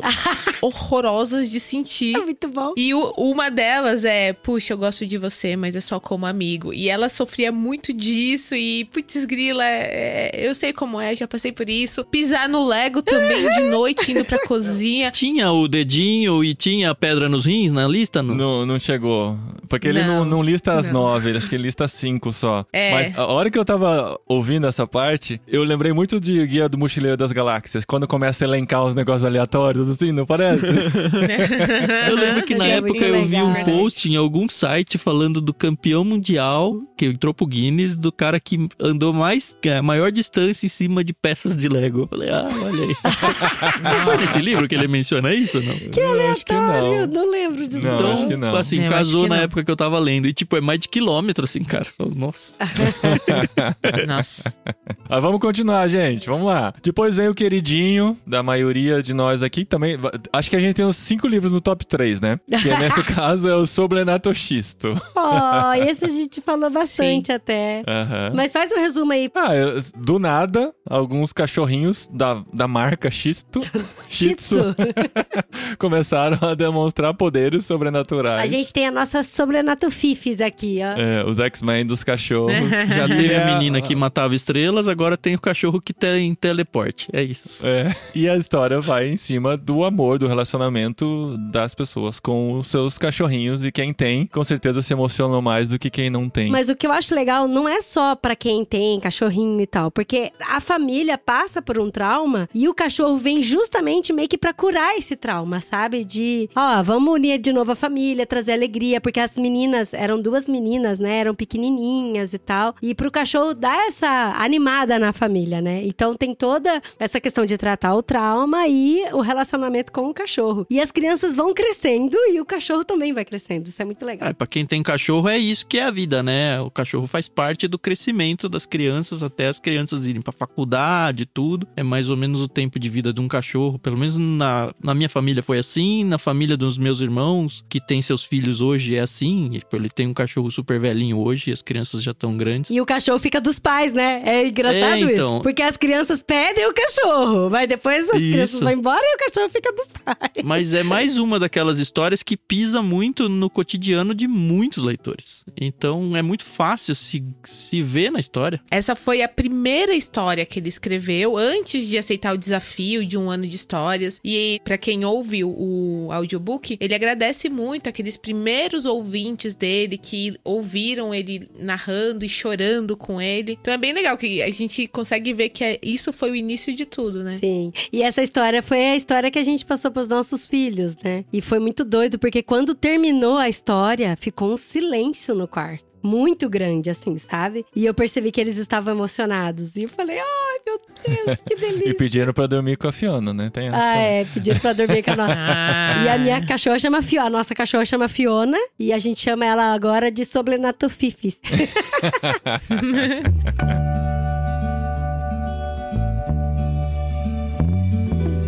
Vamos lá, continuando. O próximo, Voando para Leste. Que aqui entra a primeira profecia cumprida do Emílio Garófalo, que ele diz que um dos voos dessa comissária de bordo que marcaram a vida dela foi quando ela viajou com a equipe do Manchester City depois de ganhar a Champions League. Olha. E isso aconteceu isso, exatamente foi nesse ano.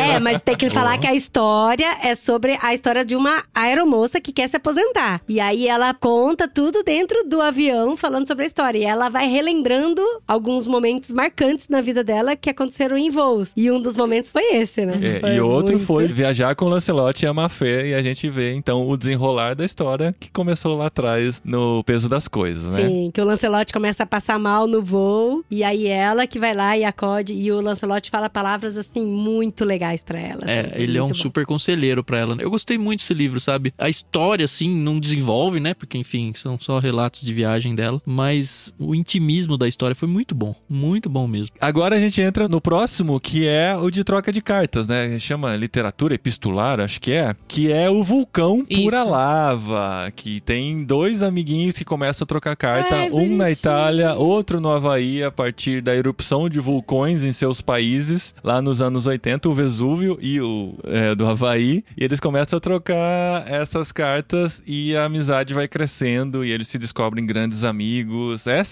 eu gostei demais também. É bonitinho. Foi muito gostoso passar as fases da nossa vida, né? Porque a- o tempo vai passando e a gente vai lendo aquelas cartas. E é muito gostoso esse tipo de literatura, né? Como a gente já leu outros livros aqui também, de você acompanhar a vida deles a partir do que eles escrevem, né? E eu sei que tem livros, a gente só leu até hoje de, de ficcionais, né? Mas existem livros de cartas que foram trocados entre Tolkien e C.S. Lewis, por exemplo, né? Existem tantos livros de cartas verdadeiras que devem ser interessantes também. Eu fiquei curioso de um dia me aventurar por cartas reais, que deve existir muitos livros que exploram esse tipo de obras. Aquele do Cartas do Diabo ao Seu Aprendiz não é assim? É, só não tem as respostas.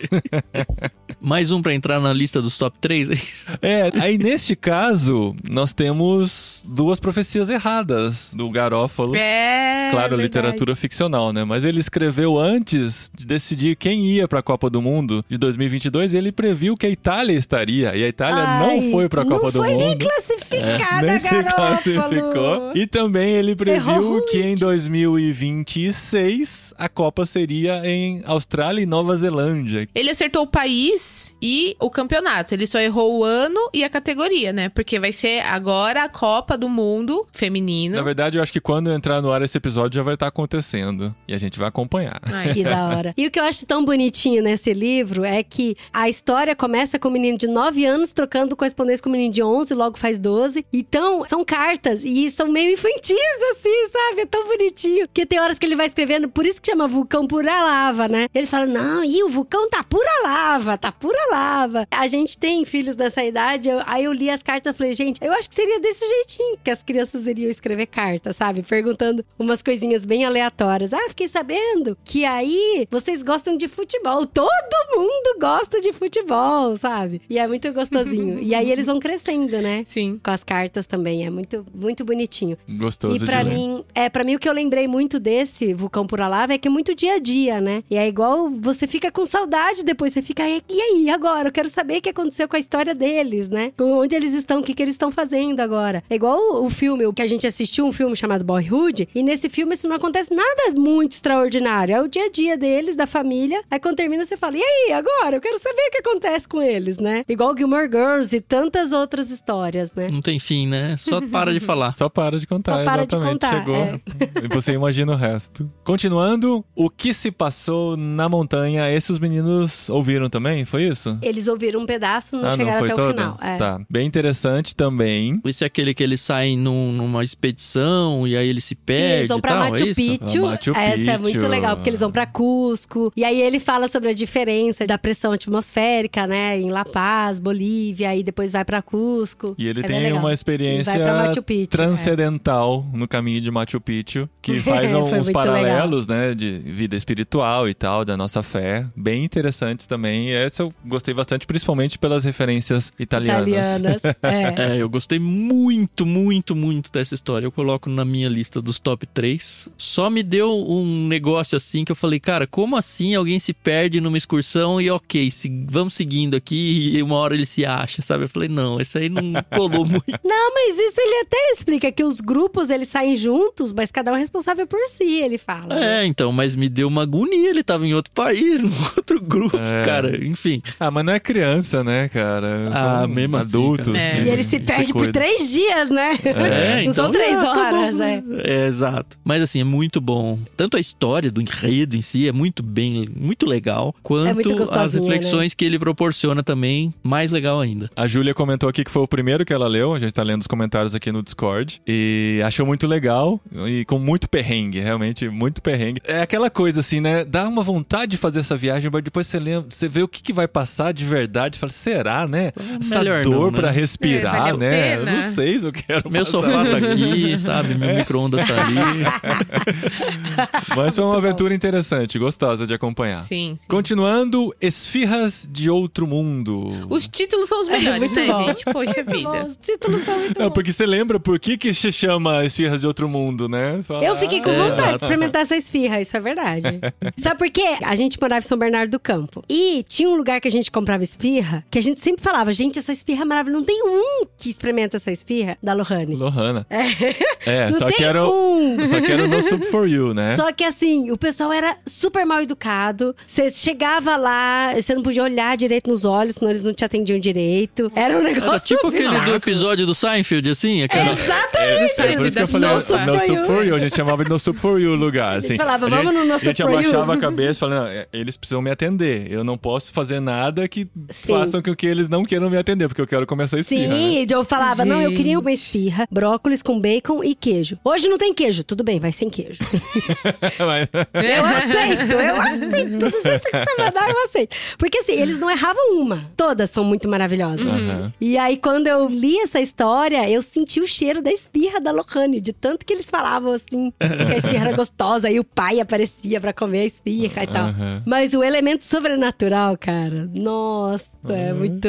É, é inesperado. É, mais um livro meio de ficção científica, né? Aham. De, É. de extraterrestres e tal, mas o livro fala muito sobre fim de relacionamentos, né? É. E eu achei bem legal essa parte, bem legal mesmo. É, eu não tive nenhum fim de relacionamento. Minha Renata é minha primeira namorada, a gente se casou, Olha é feliz até hoje. Sucesso, hein? 100% de aproveitamento. Pois é, então. Mas assim, eu senti o que é, o que deve ser, né, a dor de romper um relacionamento, porque enfim, começa com os dois querendo romper e vão ter um encontro onde eles vão falar um pro outro que tem que se, ah, é melhor a gente ir cada um pro seu lado, mas os dois estão meio que 90, 80% certo de que vai realmente. E aí no meio da história entra um negócio surreal que Sobrenatural. não tem nada a ver com o relacionamento deles, que é a parte da ficção científica, mas que ainda assim se justifica, né? Interessante. Ah, sim. Mas é legal porque as esfirras estão lá e as esfirras salvam, né? O- Ah, salva um dia. o dia. É muito bom. Essa parte é muito bom. Exato. Ai, eu queria muito falar, mas é spoiler. Não, Não, não sei dá. se todo mundo entendeu o final, mas tudo Não, bem. tem que ler. Não É curtinho claro. o livro. Não, mas eu acho que não ficou claro. Não, ficou. Cê- É? A Adri comentou comigo, ah, você entendeu tal coisa? Eu falei, claro que eu entendi. Ele fala declaradamente com essas palavras, né? Ela falou, ah, eu achei que eu só tinha entendido por conta própria. Não, mas ele explica. Não, não, não fica subentendido, não. É claríssimo. Ele explica a resolução. É muita viagem. É isso aí. Ante, ante, penúltimo, aquilo que paira no ar, a aventura do Garófalo pela fantasia. Mais conhecido como o livro que tem a história da capivara. o livro olha das aí. capivaras, né? Eu tinha, tinha um amigo meu na, na escola que o apelido dele era Cap, porque ele tinha os dentinhos de capivara, assim, aí eu lembrava. toda... Não, mas ele não ligava. Faz uns anos a gente fez um revival do povo da escola, montaram aquele grupo. Assim, é o grupo do pessoal do Melo Aires. Entra lá e tal, e todo mundo. Aí ele, ah, quem é você? Eu sou o Cap. Ah, o Cap e tal. Eu lembrei dele nessa história. Ah, porque. É, essa história é uma declaração de amor a Brasília, né? Claramente, né? É, é verdade. Não foi uma história que me pegou muito, assim. Eu colocaria, assim, da metade pra baixo das minhas preferências. Estaria mais lá atrás, mas também foi uma aventura legal. Mas ela é bem redondinha, né? Sim, sim, sim. Eu também não curti muito assim, não. Eu entendi, é, li até o final e tal. Mas sabe quando você lê assim um livro e você fala. Ah, Eu achei muito Nárnia, sabe? assim, muito. Não, ele faz Não a referência, nem né? comparar a com-. Não, a, a questão da referência dos portais no Sobrinho do Mago e tal, é isso que eu tô falando. ah, tá. Mas a gente tem entendi. que falar de novo, parabenizar a ousadia, né? Mas é uma história boa, bem fechadinha. De novo, foi o primeiro, um dos primeiros que eu li, então ele deve ter muita. Eu tenho a sensação de que ele tem muita referência ao todo que eu não peguei por ter sido a primeira que eu li.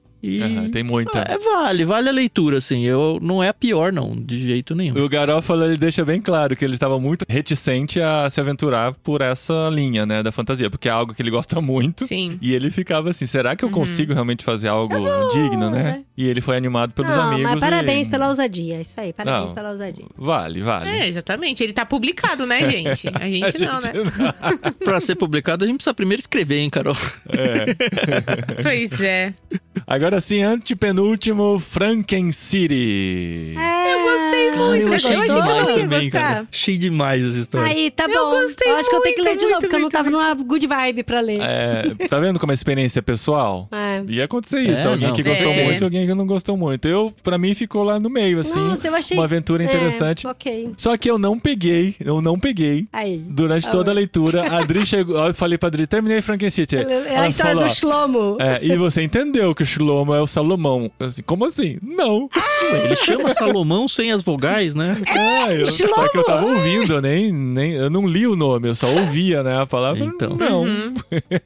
É, Tipo, esse ah, é por é- isso que ele fala das mulheres. Ah, Não, é entendi. tudo. Tem o Sim, Eclesiastes inteiro ali. E É, o então, Emílio, nossa. inclusive, escreveu um livro sobre Eclesiastes, né? Então, É. deve ter muita referência. Não, viajei. E eu achei que vocês tinham gostado, Paulinho e Dri, porque você, a Dri, vocês montam os quebra-cabeças, né, nas férias. E aí a Dri pôs lá, Francisco. É, eu, eu falei, postei. nossa, ou ela gostou muito a ponto de comprar um, um quebra-cabeça que conta ali a história, né? Ou foi uma grande coincidência. Não, foi coincidência. Eu Foi tinha acabado de ler o livro, eu falei, coincidência, preciso comprar um quebra-cabeça pra gente montar nessas férias aqui. Foi E- surpresa do Paulinho pra mim, inclusive. É. Eu falei, eu vou comprar do Franken City, que é muito legal. Terminamos o- on- hoje, ontem? Ontem, Ontem de montar E City. faltando uma peça, gente. Ai, que dor no coração. Mas o Paulinho já Ai, que- escreveu. Não. eu já escrevi que pra, pra Ai, fabricante, gente, eles vão é enviar a peça. Ó, que legal. Mas curiosidades quebra-cabecísticas à parte, qual é a história do, do livro, Carol? Ah, é um cara que é podre de rico. Muito ricaço. E ele, motivado a um, um acontecimento na vida dele, ele decide construir uma cidade com as principais. Pontos turísticos. É, não são só os pontos Os- turísticos, eu É, acho que não. os pontos positivos, né? É. é, as experiências positivas de cada cidade grande do mundo, né? Então, e aí tem essa- muito essa coisa do, do automobilismo, né? Que ele também gosta pra caramba. Aham. E aí fala, assim, o quão bem sucedido empresarialmente ele é. E aí, tipo, é uma jornalista que tá entrevistando ele. E eu gostei bastante porque ela vai com uma ideia de quem ele é. E quando ela conhece ele, ela fala. Ah, Ela é a rainha de Sabá, É basicamente. mesmo. é. A minha cabeça explodiu. E ela, e ela, tinha sim, pego. e então. É, ela, ela entende que mesmo ele sendo muito, muito rico, ele ainda tem aquele espaço assim de tipo, ó, eu tive tudo isso, mas será que é isso mesmo? que Mas não completou, né? engrandece Não, o homem, não preencheu né? minha vida. É, é, é. sim, Que é mas, você vê que, mas você vê Ah, que ele é tava muito maduro, legal. né? Ele já tinha experimentado de tudo e falou: não, existe algo muito maior que isso, muito melhor. Sim. E tem até uma parte que ela fala, eu não lembro direito, que ela, tipo, olha pro relógio dela, olha pro relógio dele e fala, uau, sabe? Assim, nossa, ele tem tudo que ele quer, né? É. A comida. Não, né? ela fala. Eu gostei daquela parte que ela fala: eu vou tomar esse vinho que eu sei que eu nunca mais vou conseguir achar um vinho tão bom quanto esse, mas eu vou tomar aqui. Eu já tive experiências assim também, de poder estar com gente muito rica e pensar que se eu não provasse, eu nunca mais ia comer aquilo na vida.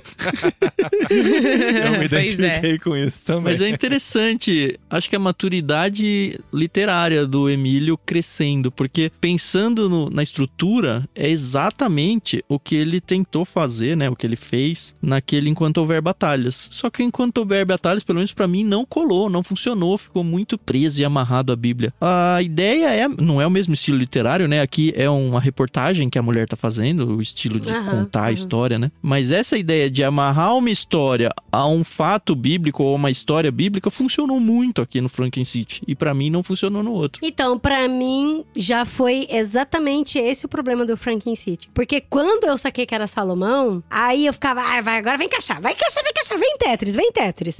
e aí isso me incomodou, sabe? Ah. Talvez por isso que eu gostei. Eu não peguei que era Salomão e assisti como. li como uma aventura interessante. Não, não é bem uma aventura, vai. Mas com reflexões bem interessantes. Aham. Eu acho que eu fui bem inocente mesmo, né? não perceber isso antes. Mas é legal. Foi uma experiência diferente. Penúltimo livro. Agora sim, o de contos, Sem Nem Se Despedir e outras histórias. O Sem Nem Se Despedir é a melhor história pra mim. Sem nem se despedir é o que o cara tá pensando que vai se matar e pensando o que, que vai acontecer na vida dele. É isso, né? Exatamente, na vida da família dele. Muito boa. Outra reflexão sobre suicídio, muito boa mesmo, assim. Tem uma lá no meio, acho que é a terceira, que é a a da pança, lá, banda de pança? Não, a banda de pança é legal. Que é Tem a maior. Não, é que tem uma curta, que é de meia, meia página, que é da foca que cantava parabéns pra você. É muito boa, é muito Não, boa. mas não conta. É, é quase uma piada, né? Eu me diverti. Mas é, é. muito boa, porque é muito verdade. Ai, gente. É, mas são contos, né? Coisas Aí, rapidinhas, é gênero, reflexões. Ele se. É o conto de é, contos, é o né? conto de contos. Foi o gênero literário que ele surfou aí. É né? quase um metaverso dos contos dele aí. Ó, vou, vou fazer uma propaganda aqui, aproveitar toda a audiência que o literário já tem. Pra quem não sabe, eu tenho um outro podcast obscuro chamado Eu Livro, que tem enormes quatro episódios atualmente no ar. Não sei se quando esse programa for ao ar já vai ter um quinto ou não. Mas o quarto episódio eu falo sobre esse livro, o Sem Nem Se Despedir e Outras Histórias. Então, se você gostou, lá eu conto um pouquinho mais sobre o que é cada um dos contos e reajo um pouquinho mais Que a cada da uma das histórias. Ótimo. Fica a beleza. dica aí, Eu Livro Podcast. Mas vale a pena o pessoal ler antes, né? Ah, não sei, eu não estrago nenhuma história, mas eu conto um Beleza. pouquinho mais. mas vai lá, Eu Livro. Tudo isso pra fazer as pessoas ouvirem meu outro podcast, tá bom? O Eu seu Livro. podcast. Isso. Beleza. e pra terminar, o livro pelo qual eu comecei no Garófalo As Verso, ideias, Garofalo Verso. No verso é boa. que é é, o falar. Garófalo Verso, ó, e saiu de primeira. que é o Pode Ser Que Eu Morra Hoje, uma história de Natal pra gente ler assim em julho. Gente, É super e eu vou falar pra vocês, antes de sair a proposta da gente ler os livros pra gravar o literário, eu já tava lendo, né, aleatoriamente os livros do ano de histórias. E aí o Paulinho falou: "Ah, eu li esse pode ser que eu morra hoje é de Natal". Eu falei: "Me recuso". Porque filme de Natal eu vejo na época do Natal. Música de Natal, gente, é sem mentira nenhuma. Deu dia 1 de dezembro aqui em casa. A 6 Até de janeiro. Dia 6 de janeiro é só música de Natal aqui em casa. Filme de Natal, é roupa de Natal. Eu mudo a casa inteira pra Natal. Então, Ai, eu falei, saudade do Natal. livro. Aí Saudade falei, do Natal pelo frio, pelo né? frio, né? Porque faz um frio do É, cão né? aqui no Natal. calor que a gente tá. Agora faz sentido a neve, né, amor? Nas Nossa. árvores no Natal, é, os casacos. Saudade da neve. E aí, eu falei, esse livro eu não vou ler, porque eu quero ler no Natal. Mas aí quando não leu? surgiu a proposta, não, aí eu li, né? Porque Ah, a gente leu pro E literário. eu confundi esse com A Hora de Parar de Chorar. Então eu li primeiro a o Pode Ser Que Eu Morra Hoje, fui ler outros, e a Adri foi ler o A Hora de Parar de Chorar, né? Eu falei, nossa, esse aí é de Natal. ela lendo, ela falou, não é de Não, Natal. falei, não é de Natal, tem nada a ver de Natal. Ah, é que eu não tinha lido ainda. Mas vocês perceberam que volta de novo, né? Que aparece de novo a Mafer e o Lancelote, Vai de relance ali e tal. Vai ter um camel deles aí. E é, um, e é uma história, assim, de ficção científica, né? É, Também. acaba sendo um futuro distópico, não sei. Não é distópico, Não, um não é futuro distópico, um futuro. Possível, não possível. eu vou precisar enfim. de uma ajuda de vocês, mas eu não tô lembrando qual é essa história. Qual que É o era? da música, que eles escolhiam a trilha sonora pra Pro colocar bebê, do bebê. quando você tá grávida, Ah, a tá mulher bom, tá, tá bom, tá grávida. certo. e aí, cada um podia escolher até no máximo 30 músicas. É. E aí, eles tinham combinado de que. E assim, a música não influenciava só no gosto musical do bebê, mas toda a formação e personalidade dele. Cara, é triste essa história, meu. É muito, muito triste pro triste. Natal. É muito triste pro Natal. Só que, cara, o Natal traz muito isso pra gente. Porque ao mesmo tempo que ele é triste, ele é feliz. Ele é triste porque você não tá perto das pessoas que você ama. Por exemplo, igual aqui pra gente. A gente ama passar o Natal na nossa família nuclear. Mas a gente acaba pensando um pouco nos nossos avós que já morreram. Sabe? A questão, igual na família do Paulinho, sempre passava em volta com o vô e com a avó. E o vô e a avó já não tá mais, morreu. Então traz essa coisa triste mesmo, de você relembrar das pessoas que morreram. Mas ele é feliz porque ele nos dá esperança, porque o Natal é o nascimento de Cristo. E pra mim, quando ele faz, e aí isso pra mim, eu gostei, né? igual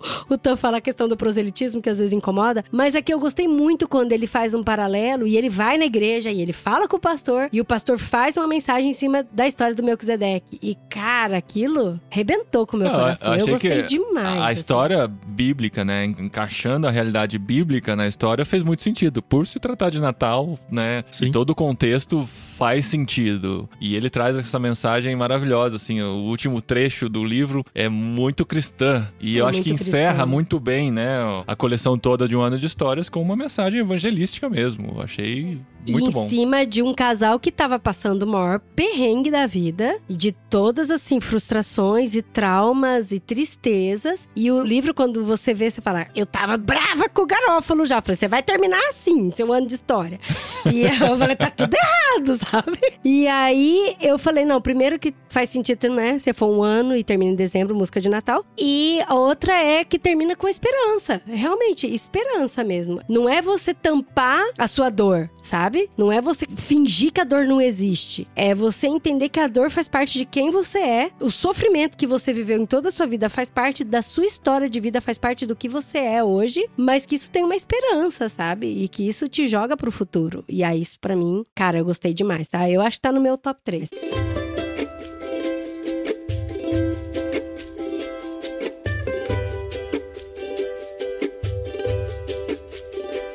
Vamos então fazer o top 3. Top cada 3 um. pode ter quantos livros no top 3? Só de três. Vai lá.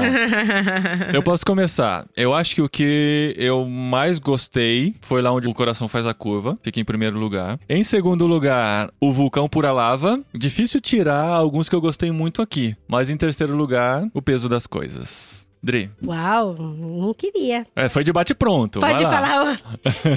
eu acho que eu, eu gostei muito do Sobrenato Xisto. Em que lugar? Não, não, então, é, tem que ser na ordem? Tem que ser na Ai, ordem, meu Deus, ué. que difícil. Tá, primeiro lugar, eu acho que é a hora de parar de chorar. A hora de parar de chorar pra mim. Só pelo discurso do Cajuca com a Lucy. Assim, pra mim, que foi de matar a pau. E aí, segundo lugar, Sobrenato Xisto. E terceiro lugar, pode ser que eu morra hoje. Olha só, diferente. É. Apesar de ter gostado muito do peso das coisas. Não, chega, essa três. É, não. tá bom. Não tem menções honrosas.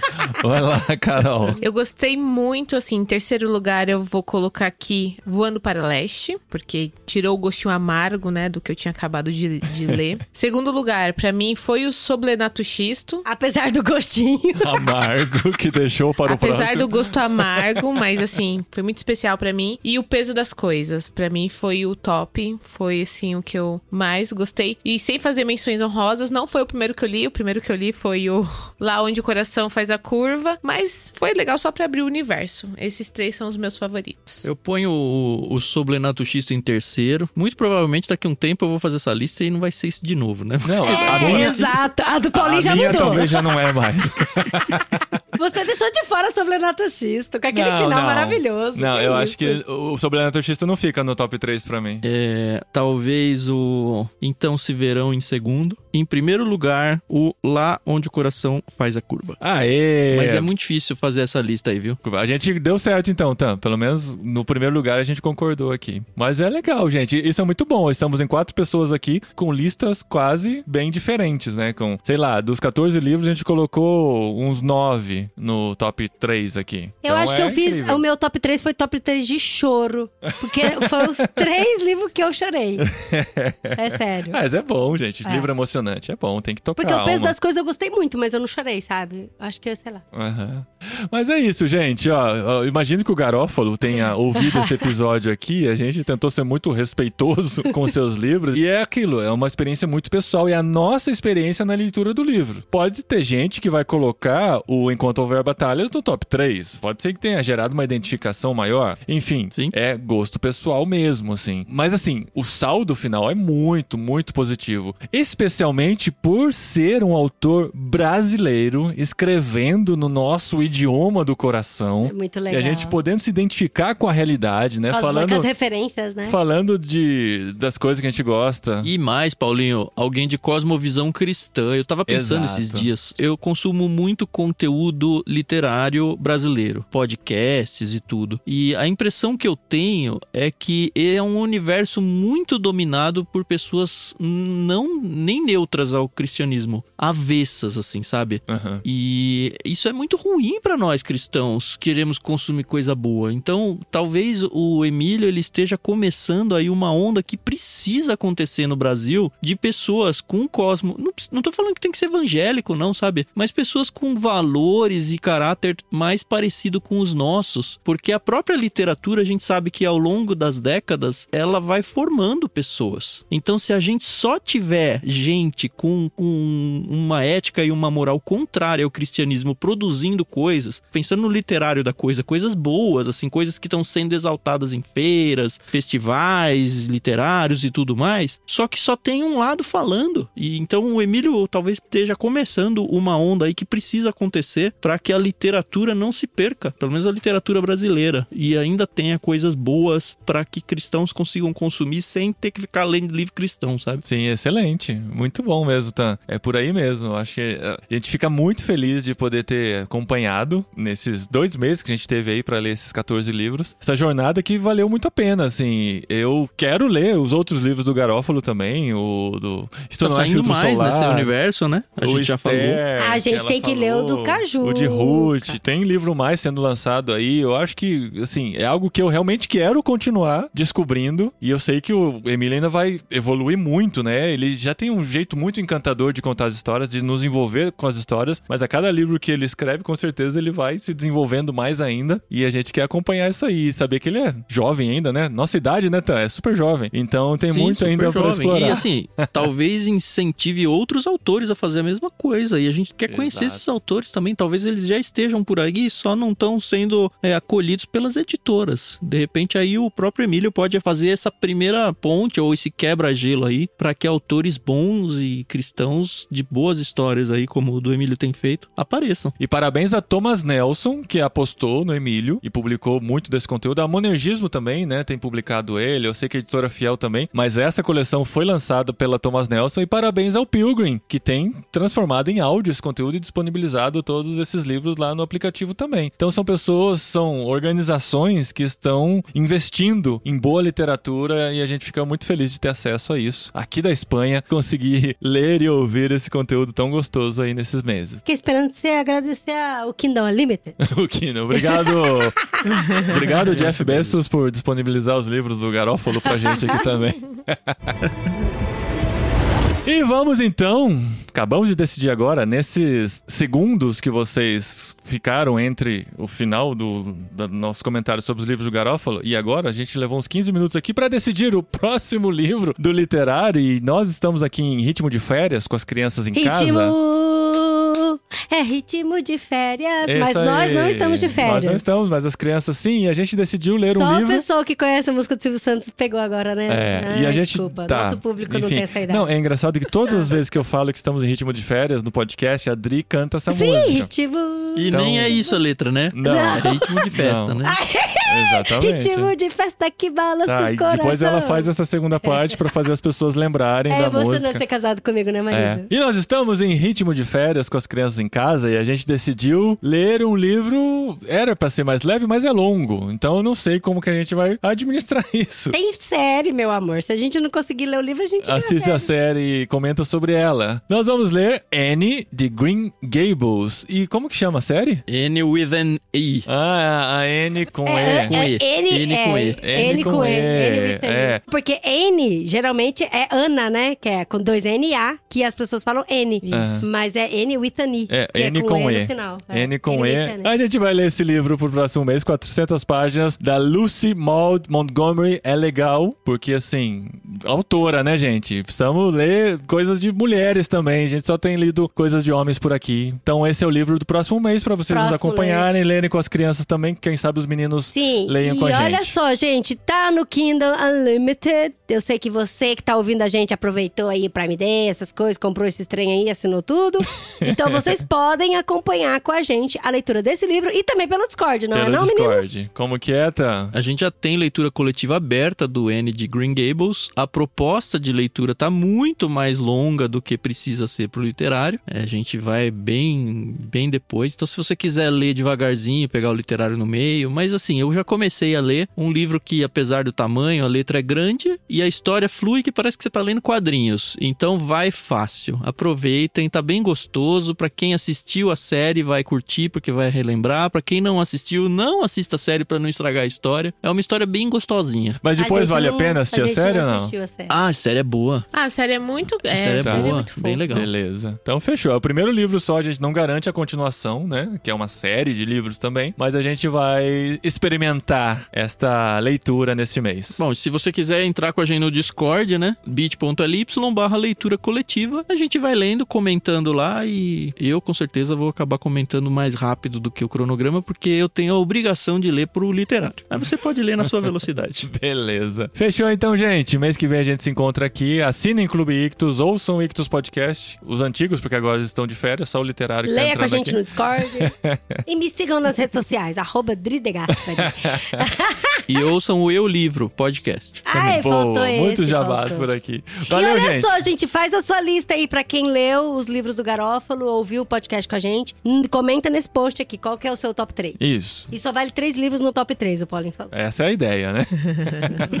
Valeu, gente. Até mês que vem no Literário.